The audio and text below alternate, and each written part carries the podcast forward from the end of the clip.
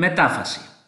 Με την έναρξή της, τα χρωμοσώματα εγκαταλείπουν τις τυχαίες θέσεις που καταλάμβαναν κατά την πρόφαση και αρχίζουν να μετακινούνται κατά μήκος των ηματίων της ατράκτου προς το ισημερινό επίπεδο του κυτάρου.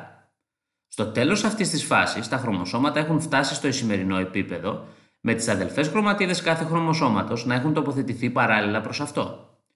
Κατά τη μετάφαση, συνεχίζεται η συμπίκνωση της χρωματίνης. Στο τέλος της, τα χρωμοσώματα έχουν το μέγιστο βαθμό συμπίκνωσης, γι' αυτό είναι περισσότερο διακριτά από όσο σε κάθε άλλο στάδιο του κυταρικού κύκλου.